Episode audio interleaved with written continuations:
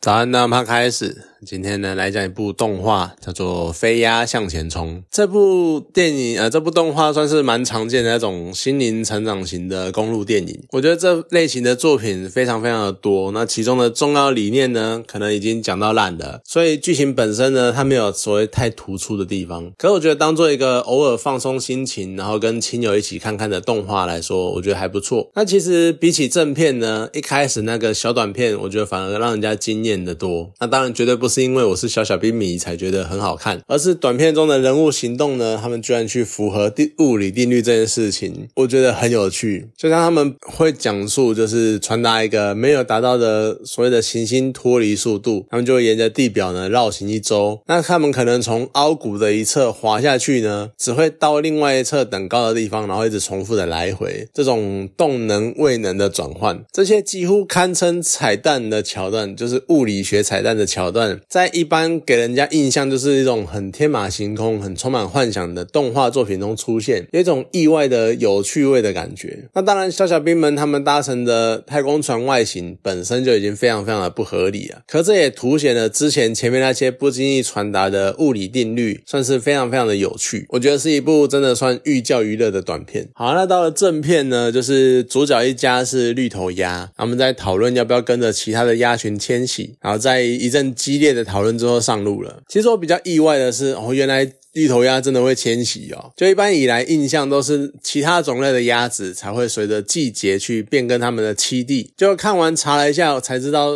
其实多数的绿头鸭都会迁徙，那反倒是少数的亚种，它们才属于留鸟。这就有点颠覆我原本看动画的时候产生的想法。因为其实我原本在想说，如果它们是一个不用迁徙的族群，但它们却只是因为旁人的怂恿，然后去进行这项行动，那到底这样算不算跟风呢？就有点类似。或者他们本性并非如此，那但是周遭环境去驱使你做出这么巨大的改变，甚至于是迁徙这种算是生物本能这种与生俱来行为的一种跟动改变这件事情到底是好还是坏，可能相对有点远的啦。那电影的一开始呢，就是爸爸在讲述各式各样的恐怖故事，然后想要阻止小孩子跑出去玩，可是，一家鸭子呢，最后还是在小孩的盼望跟妈妈关键的一句一席话之后出发了。其实这个开场的走向跟整部片。你很明确的就会知道，就全家一定会上路，一定会开始迁徙。可我还是有莫名其妙一种期待，就是会期待故事呢，最后他们可能还是会发现原先的七弟最适合，然后这一段意外的旅程呢，可能就当做人生中的一段点缀，一段冒险，一个回忆就结束了。不过我也另外一方面就突然惊觉，有点像惊觉，哎，我怎么会有这样的想法呢？就好好值得好好去思考一下，为什么会这种想法？就难道我真的开始老了？然后我们可能觉得，呃，稳定生活是最重要的，然后降低了，甚至于失去了以往就所谓的挑战啊、冒险啊、拼一波啊、义无反顾拼一次啊，或想要四处游历、四海为家那种心情吗？又或者，我们其实单纯的只是对于这种一直会被旁人鼓励，我们要多出去走走啊，然后看看世界啊，然后开拓视野啊，这种老调重弹的那种成年老调。一直到被讲到有点厌烦，然后我们想要看看到底能不能有不同的新观点、不同的新视角呢？就一直在想，我到底是哪一种偏哪一种想法比较多？不过我觉得可能还是偏向后者吧，就期待看到新的解释方式、新的观点。不过当然，电影终究是不可能这样发展啊，它就是出去了。然后一家鸭子呢，他们经历了非常非常多的风浪，然后遇到了很多磨难，遇到很多困难。那他们呢，也遇到了形形色色不同的鸭群，好见。见识或鸟群，然后见识了以往没有看过的新的世界，然后新的环境。那最后呢？当初最反对的爸爸，他也总算体会到哦，我们开拓视野之后带来的美好，然后整个世界的广大这样子。甚至于他到最后还是一个玩最疯的那一个，他甚至于想要带着企鹅，然后回到南极这样子。好，就如同以往大多数公路电影一样会有的发展走向了，就是非常的正向光明，然后迈向未来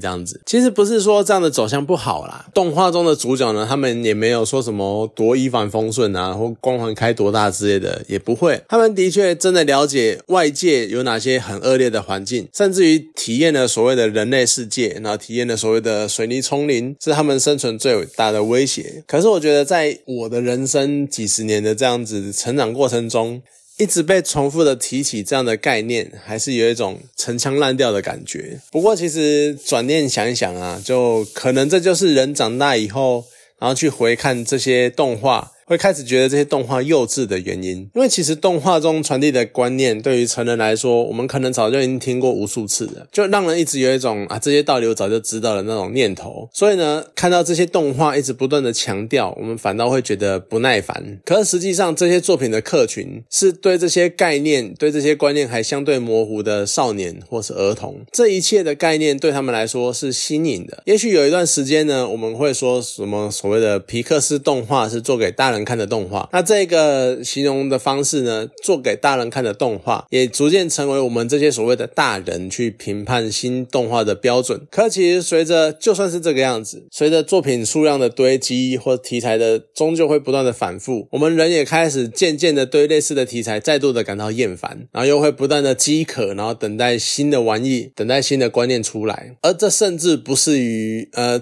这甚至不是动画对于少年或成人，其实。更多其他的题材，甚至于是成人电呃成年的电影或者是真人电影，他们包含了很多很多题材，像是可能会有性别的意识啊、同志议题呀，然后什么社会伦理啦，啊可能什么战争啊、科幻啊、奇幻作品，他们都存在各类别的经典。但是每一个创作者，他们仍旧会试图去改变叙事的方式，去拍出更多更多的新作品。他们只是为了让新一波接触这些事物的人有更现代的新感受。可是很多人就会一直在讲说什么啊，你要看这样子，你不如去看以前什么什么经典的作品，干嘛干嘛的啊？你要看这一部，不如去看什么什么那些东西观念，他们早就讲过啦，那个世界观他们早就呈现过啦，这个样子。可其实我觉得经典作品有他们的好，但他们也老了。就算是经典好了，有多少人还刻得下所谓的八 bit 时代的勇者斗恶龙或是乾隆谍影呢？这是电动。又或者是你讲文学好了，有多少人还可以很认真的去读完理解？整本古文的《红楼梦》呢，根本就很少嘛，但他一样在讲一个伟大的爱情故事这样子，所以我觉得不断用同样的观念，然后不断在试图创造新时代的标杆或传递给新时代的人们，才是这些每个世代的创作者一直在挑战的事情吧。你一直在讲说什么这个东西以前就有了，但他们就是不想看以前的作品啊，他们想看新作品啊。可是你这个观念还是要存在，还是要传递啊，所以他们就用这个观念去拍。出这样的作品，被你这样子讲说啊，以前就拍过啦，有点啊贵古见今，可能就你这样讲吧，就好了。说实在的，这只是一个《飞鸭向前冲》，只是一个小小的合家观赏的动画，然后去扯到这些什么对比呀、什么经典啊这种东西，好像有点或观念的传阐述之类的，好像有点远。不过其实这是一种我看完可怜的东西之后，产生了一些些模糊的想法，就好像有点抓不太住。但是在看完《飞鸭向前冲》之后，我。就进一步的抓住了那一个产生的感觉是什么？就永远都会有新一个世代的人，他们试图踩进一个新领域，或接触一个新观念，知道一个新想法。那我们这些已经在这个领域中，已经知道这些想法的这些所谓的旧人，或许我们只要轻轻的扶新人一把就好。我们不需要跟他讲说什么啊，你这不如看这个啊，你不如什么？我们不是我们不需要用这么负面的方式去引导他们，我们可以跟他们讲说，他们想要传达的东西是什么。这些东西想要传达的概念是什么？那可能如果你对这个观念、这个概念有兴趣的话，你可以去接触什么？或许去这样引导他们就好了。好了，那这就是我看完这部动画的感想。好，那今天这部动画呢，就讲到这边。好，谢谢大家。